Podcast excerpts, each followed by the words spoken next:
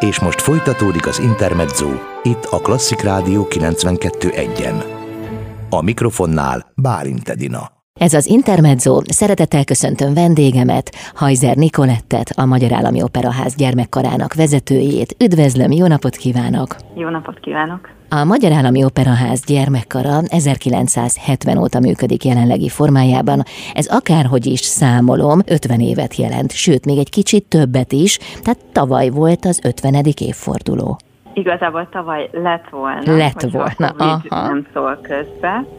Próbáltuk egy ideig húzni, hogy hát, ha majd jobb lesz a helyzet, de sajnos egyelőre nem úgy néz ki, de nagyon-nagyon bízunk benne, legalábbis én bízom szerintem a legjobban abban, hogy, hogy a szeptemberben induló évadunkban már helye lesz ennek, illetve helye eddig is volt, csak ugye lehetőségünk nem volt, de, de reméljük, hogy, hogy azért ezt sikerül pótolni. Milyen ünnepséget terveznek?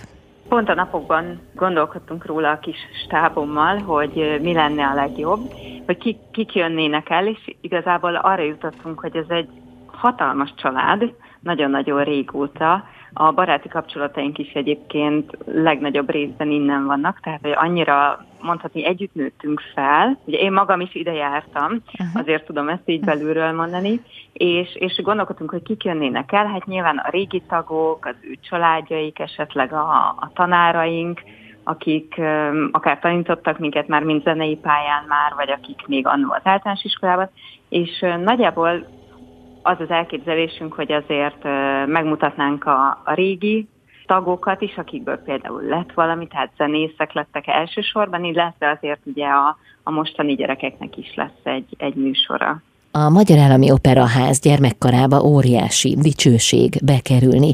Ezt minek tudják be? Tehát mi az, amitől ismert neves művészek is hosszú évtizedes pályafutásuk után fontosnak tartják elmondani, hogy egykor a Magyar Állami Operaház gyermekkarában énekeltek? Én azt gondolom, hogy az egy dolog, hogy dicsőségit énekelni, de olyan élményeket kap meg gyerekként az ember itt, ugye itt megint saját tapasztalatból tudom mondani, amit azt gondolom, hogy sehol máshol. Nagyon-nagyon jó dolog kórusban énekelni, profi kórusban nyilván az, az a legjobb, de ezt a fajta keveréket, hogy színház, klasszikus zene, és tényleg olyan képzés is gyakorlatilag jár mellé, ezt azt gondolom, hogy sehol máshol ilyen formában nem kapja meg az ember, és aki valaha színházban dolgozott, tudja, hogy ez egy olyan szféra, ami így beszippantja gyakorlatilag a, az ember, főleg gyerekként, tehát a fények, a csillogás, a, a híres énekesek körülöttünk.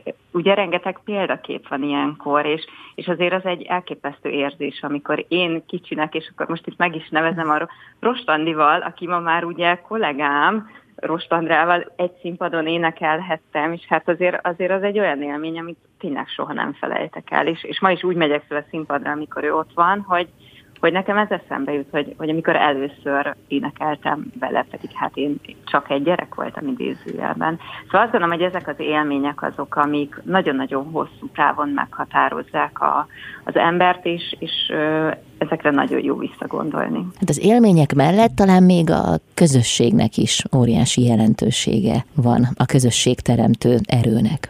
Abszolút. Hát az együtténeklésnek ugye eleve van egy ilyen közösségteremtő ereje, hogy ezt megismételhessem, mm, viszont itt nagyon-nagyon jó gyerekközösség is kialakul. Legalábbis vagy én vagyok nagyon szerencsés, hogy ilyen gyerekek járnak hozzánk, vagy, vagy valahogy ez az egész nagyon, az éneklés, a zenélés nagyon jó irányba viszi el az egész társaságot, és azt is meg kell említenem, hogy azért van viszonylag nagy korkülönbség a legkisebbek és a legnagyobbak között, mert ugye másodiktól gyakorlatilag az érettségig énekelnek itt a gyerekek, ami hát azért nem, nem pont az azonos korosztály, és ettől is nagyon színes, hogy, hogy a nagyobb kicsit anyáskodhatnak a kisebbek felett, vagy kistesónak tekinthetik, szóval hogy szerintem ez is hozzájárul ehhez. Említette is, hogy hosszú éveken át volt tagja a gyermekkarnak, később egyébként korrepetitorként is segítette a gyermekkar munkáját. De milyen emlékei vannak abból az időből, amikor még egészen kisgyermekként énekelt a gyermekkarban? Talán a, a, a leg, legfontosabb élményem, amikor először léphettem színpadra, ez a bohém életben volt, az volt az első darabom. Hát azt sose felejtem el, hogy gyakorlatilag a felvonás felébe azt se tudtam, hogy hol vagyok, nem, nem léptem be, tehát annyira elvitt a, az izgalom, a, a fények, hogy ott, ott mindenki profin csinálja körülöttem, de hát ez azért másokkal is megesik, szóval ez nekem egy ilyen nagyon-nagyon fontos élmény, tehát mindenre emlékszem, a ruháknak a, az illatára, hogy mikor, melyik zenére hova mentünk, tehát ez itt teljesen beégett. És hát, amit már említettem, hogy azért ott, ott találkozhattunk olyan emberekkel, akik, akik nekünk a példaképeink voltak, ugye hát nekem is konkrétan, és, és azért egy, az egy nagyon meghatározó dolog tud lenni, és biztos, hogy ez is formálta azt, hogy vagy abba az irányba vitt engem, hogy, hogy ezt szeretném csinálni. Illetve hát mondom, a, a baráti társaság, illetve ez az egész kör, ez, ez, ez nagyon fontos volt számunkra. Hát olyannyira meghatározó lett az ön életében is, hogy most ön a gyermekkar vezetője. Igen, hát ez mondjuk nem volt tervben, azért ezt nem? elárulom, tehát hogy nem, nem, ez volt a, nem ez volt a tervem, de annyira fantasztikus tanáraim voltak, hogy um, igazából nem, most ez ilyen kicsit rosszul hangzik, hogy nem volt más választásom, mint ebbe az irányba menni, de ez nem, nem egészen így kell érteni, tehát hogy, hogy ők meglátták azt, hogy, hogy nekem ez fekszik, hogy, hogy valószínűleg jól fogom csinálni, hogyha elmegyek ebbe az irányba, és aztán, aztán amikor eldöntöttem, hogy valóban akkor, akkor a karvezetés és akkor gyerekekkel foglalkozás, akkor ott már nem nagyon volt kérdés, hogy, hogy az opera lesz az, ahol, ahol én tényleg megtalálhatom a, a helyemet. Tehát a, a színház plusz a gyerekekkel való foglalkozás, az, az nagyon, tehát az a szívem csücske, úgyhogy ott már nem volt kérdés. Uh-huh. Köszönöm szépen. Hajzer Nikolett a vendégem, a Magyar Állami Operaház gyermekkarának vezetője itt az Intermedzóban. Jövünk mindjárt vissza. Ez az Intermezzo Hajzer Nikolett, a Magyar Állami Operaház gyermekkarának vezetője a vendégem. Hosszú éveken át tagja volt a gyermekkarnak. A felvételire például emlékszik? Nagyon emlékszem a felvételére, arra is, hogy mit énekeltem, hogy hányas teremben voltam. Én egyébként fél évkor felvételiztem, tehát én gyakorlatilag ilyen rendszeren kívül jutottam be, illetve hát ugyanúgy felvételiztem, csak nem vártuk meg az év végét, és az is egy nagyon emlékezetes pillanat volt, hogy ott, ott először ki kellett állni és énekelni teljesen idegen tanároknak, és um, arra is emlékszem, hogy persze izgultam, mert az egy, azért egy normális uh, izgalom van ilyenkor az emberben, de, de hogy, hogy nem, nem volt az, hogy így lebénultam volna, vagy emiatt nem tudtam volna úgy teljesíteni, úgyhogy uh, hát remélem, hogy hogy akiket én felvételiztetek, azért nekik is ilyen jó élményük marad utána. Hmm. Ezt most tudja, miért kérdeztem? Mert, fel, mert felvételt hirdet éppen a Magyar Állami Operaház gyermekkara. Minek kell megfelelni? Milyen gyerekeket várnak a gyermekkarba? Mik a feltételek? Igen, minden évben meghirdetjük a felvételit, mert ugye azt tudni kell, hogy bizonyos darabok megkövetelnek mondjuk nagyon kicsi gyerekeket, vagy csak fiúkat, vagy csak nagylányokat, tehát hogy ezt ugye általában a rendező dönti el, és mivel a gyerekek nagyon hamar nőnek, ugye ezért rotálódnak a különböző szerepekben, és ezért is van minden évben felvételi. Nyilván alapkövetelmény az, hogy, hogy valaki tisztán énekeljen, tehát innen indulunk, uh-huh. és mellette azért egy kis szolfés tudást is szoktunk kérdezni. Nem kizáró ok, hogyha valakinek ez nem annyira megy, Nyilván neki lesz egy picit nehezebb dolga, amikor a különböző opera részleteket tanuljuk, de abszolút így is fel lehet venni a versenyt a, a többiekkel. Most a Covid miatt ugye egy picit ilyen felemás a, a felvételi helyzetünk. Tavaly csak online volt, tehát ott, ott nem is tudtunk élőben. Most két fordulósra tervezzük, az első forduló az online lesz, és aki ott úgy ítélünk, hogy hogy a felvétel alapján megfelelne, őket fogjuk behívni egy személyes meghallgatásra. Második osztálytól nyolcadik osztályig hirdettük meg, de ha esetleg akad olyan gimnazista lány, ugye fiúkról itt már sajnos nem lehet beszélni, hiszen a mutálás miatt ugye ők már nem tudnak utána a gyermekkarban énekelni, de hogyha esetleg van olyan érdeklődő, aki kilencedikes, tizedikes, akkor még őket is abszolút bíztatom a kiírás ellenére, hogy jelentkezzenek mm. És hogyan érdemes felkészülni a felvételire? Milyen tanácsokat adna? Mm, azt hiszem az egyik legfontosabb az az, hogy, hogy bízzon magában mindenki. Tehát aki, akinek javasolják ezt akár a szülei, akár mondjuk az énektanára, a szolfés tanára, vagy a hangszeres tanára, ő nyilván megítéli azt, hogy, hogy képes arra, hogy jól énekel, hogy tisztán énekel. És nagyon-nagyon fontos, hogy, hogy hogyan áll ki valaki egy bizottság elé, de mondhatnám azt, hogy közönség elé. Ezt ugye a saját gyerekeinknek, akik már hozzánk járnak, nekik is azért hosszan tanítjuk, hogy, hogy igenis, amikor az ember kiáll, akkor el kell és elő kell adni magát, és azt gondolom, hogy ugyanez vonatkozik a, a felvételére is, hogy, hogy nagyon magabiztosnak kell lenni.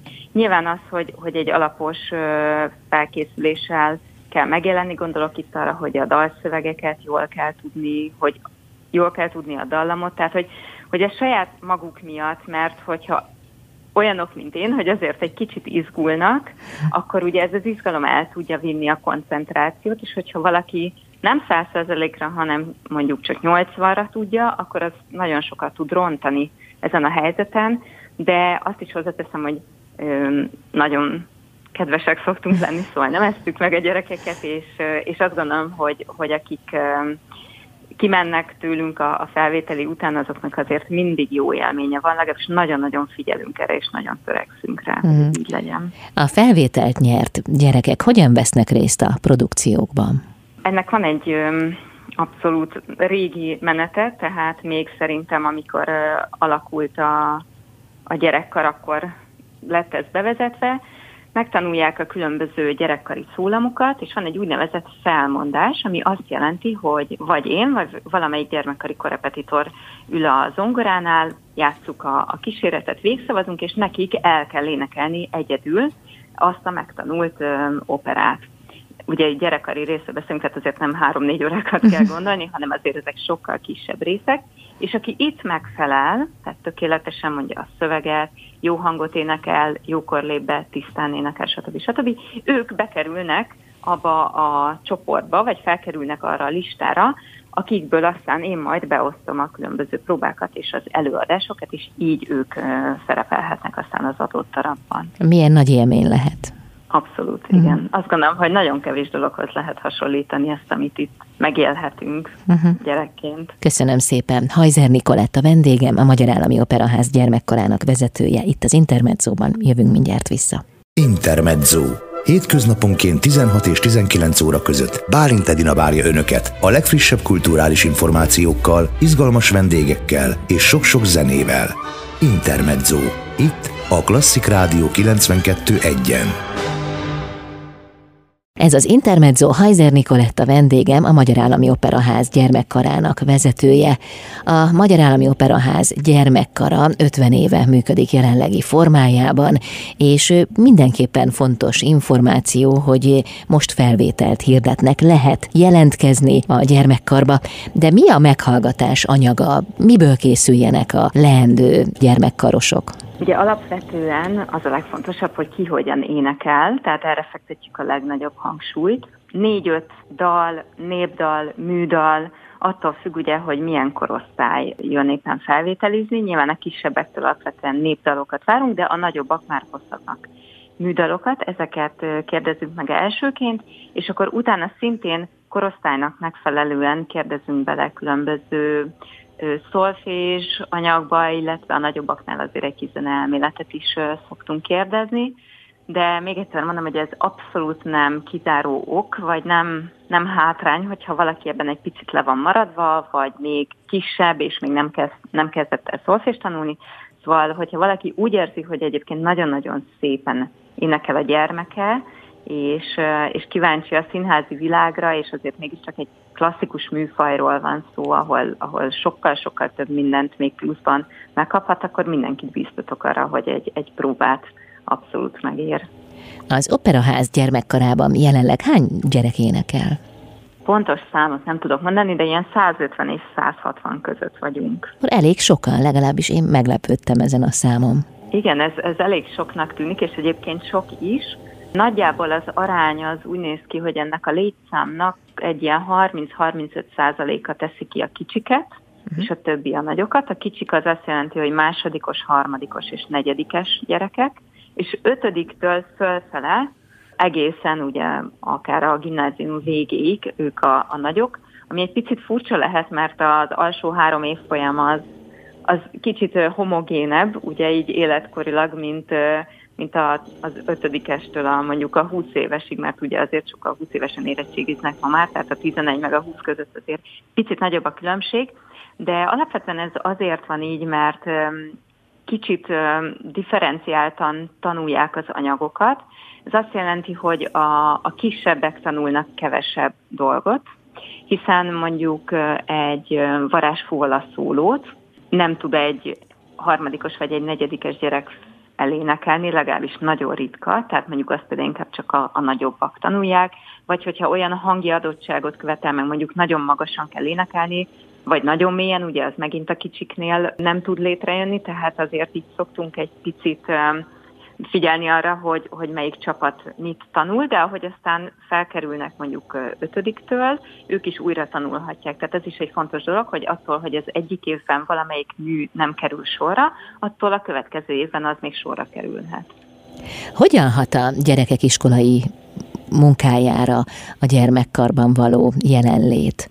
Mi a tapasztalata? Ezt mindig megkérdezzük egyébként a gyerekektől, hogy, hogy csak én emlékszem-e valamire, és, és ez rájuk is vonatkozik, és abszolút ugyanaz a, a visszajelzés, hogy az egyik legfontosabb, hogy az idejüket sokkal jobban be tudják osztani, mert hogy ugye itt arról van szó, hogy délelőtt iskolában vannak, mondjuk egy átlagos napot nézzünk, délelőtt iskolában vannak, délután ott vannak velünk a kartani próbán, és este pedig előadásuk van, ami a legtöbb alkalommal este 9 és 10 óra között ér véget. Na most, ha valaki akkor hazamegy, és akkor áll neki tanulni, akkor az annyira nem biztos, hogy jól jön ki, és ezért nagyon ügyesen az ilyen lopott időkben nagyon-nagyon jól megtanulnak tanulni, például a mondjuk két felvonás között remekül szoktak egymásnak segíteni, kikérdezik egymást, tehát ez az egyik, ez az időbeosztás, illetve azt gondolom, hogy azért az éneklés és a klasszikus zene azért rengeteg mindent fejleszt, amit különböző tárgyakban is, és aztán persze később az életben is fel tudnak használni, gondolok itt a memóriára. Ugye a hallásuk egészen kiváló, tehát nyelveket nagyon jól tanulnak, azért nagyon sokan nagyon jó helyesírók pont emiatt is, ugye a hallás miatt.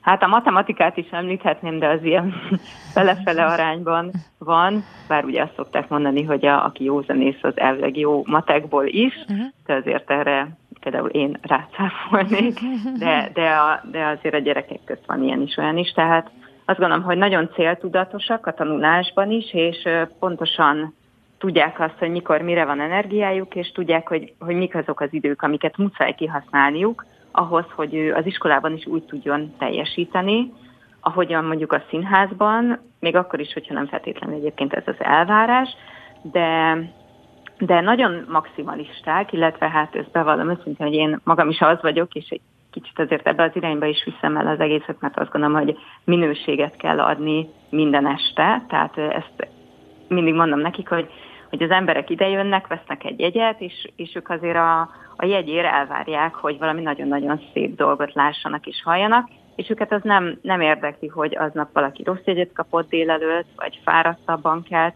Szóval, hogy ezeket a, mondhatnám, hogy emberi dolgokat egy picit így ilyenkor háttérbe kell szorítani, mert mert hogy nek, mi előadó művészek vagyunk, és ezt meg kell tanulni, és egyébként ezt is nagyon ügyesen át tudják vinni az iskolai létbe, gondolok itt egy felelésre például, vagy egy vizsgára. Tehát olyan rutinjuk van a színpadi munka kapcsán, amit, amit nagyon sok gyerek nem, nem tud sehol megélni, vagy nem, nem kap meg máshol, és ezt, ezt is tudják nagyon jól kamatoztatni. Hát sőt, az életük egyéb területein is hasznos ez, nem? Tehát, Abszolút. hogy bárhová Igen. kerülnek az életben. Igen. A szülők aggodalmai között egyébként mennyire van jelen az, hogy a gyereknek túl sok idejét viszi el a kórus? Jelen van, tehát ez, ez mindig egy nagyon aktuális kérdés, hogy de mennyi elfoglaltsággal jár.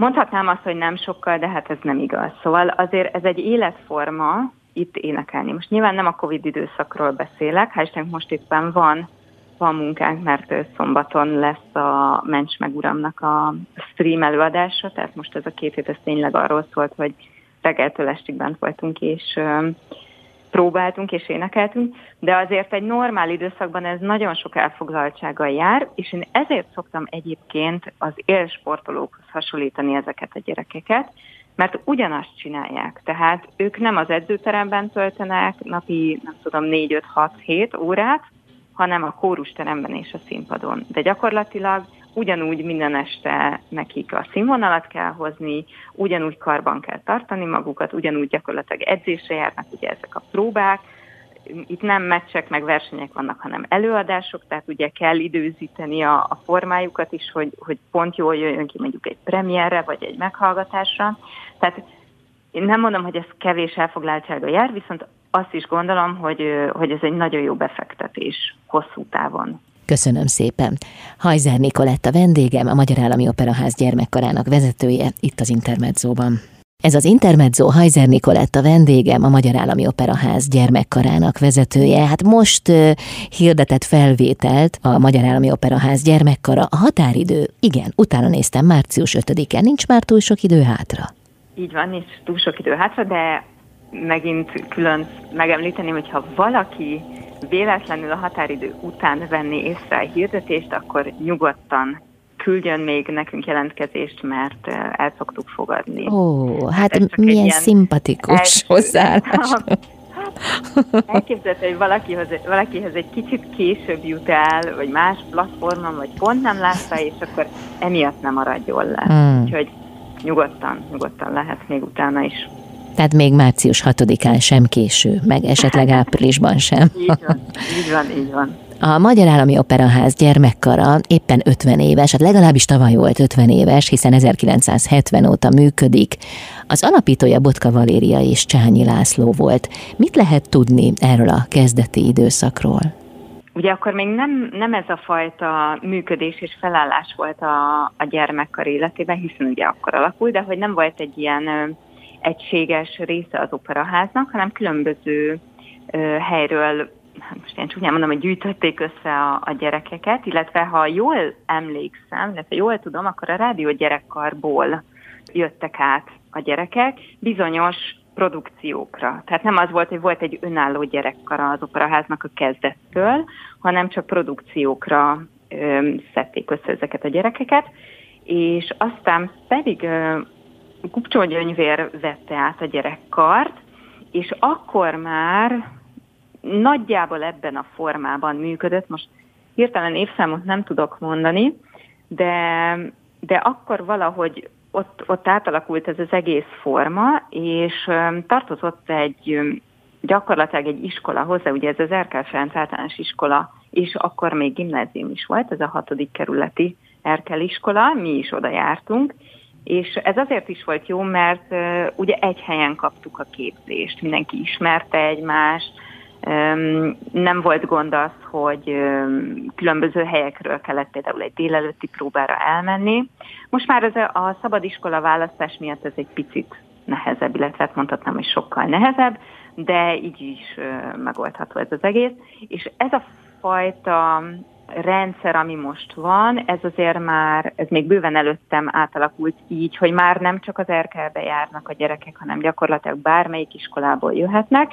Ennek ellenére maga a, a gyermekkari forma, hogy az operaházhoz tartozik, az, az már megvan egy, hát 20-30 éve biztos, sőt, még lehet, hogy több is. Mhm. Hát már már ez is elég szép szám. És milyen fontos változásokon ment keresztül a gyermekkar az 50 év alatt? Voltak-e ilyen fontos meghatározó pontok vagy események? Szerintem az egyik legfontosabb az az, legalábbis, hogy így visszaemlékszem a gyerekkoromból, hogy most öm, sokkal több darabban vagyunk benne, mint annó.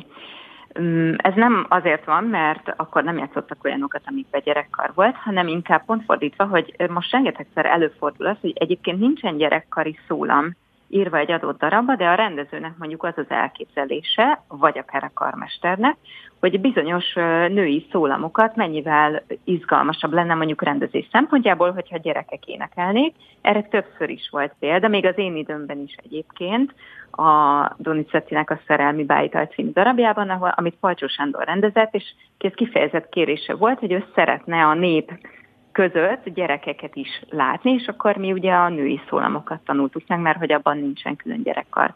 De hogy ma már nagyon-nagyon sok olyan darab van, amiben amúgy abszolút nem vagyunk, és külön kérésre akkor ott is beszoktunk ugrani, azt szoktam mondani, hogy abba is vagyunk, amiben egyébként nem vagyunk.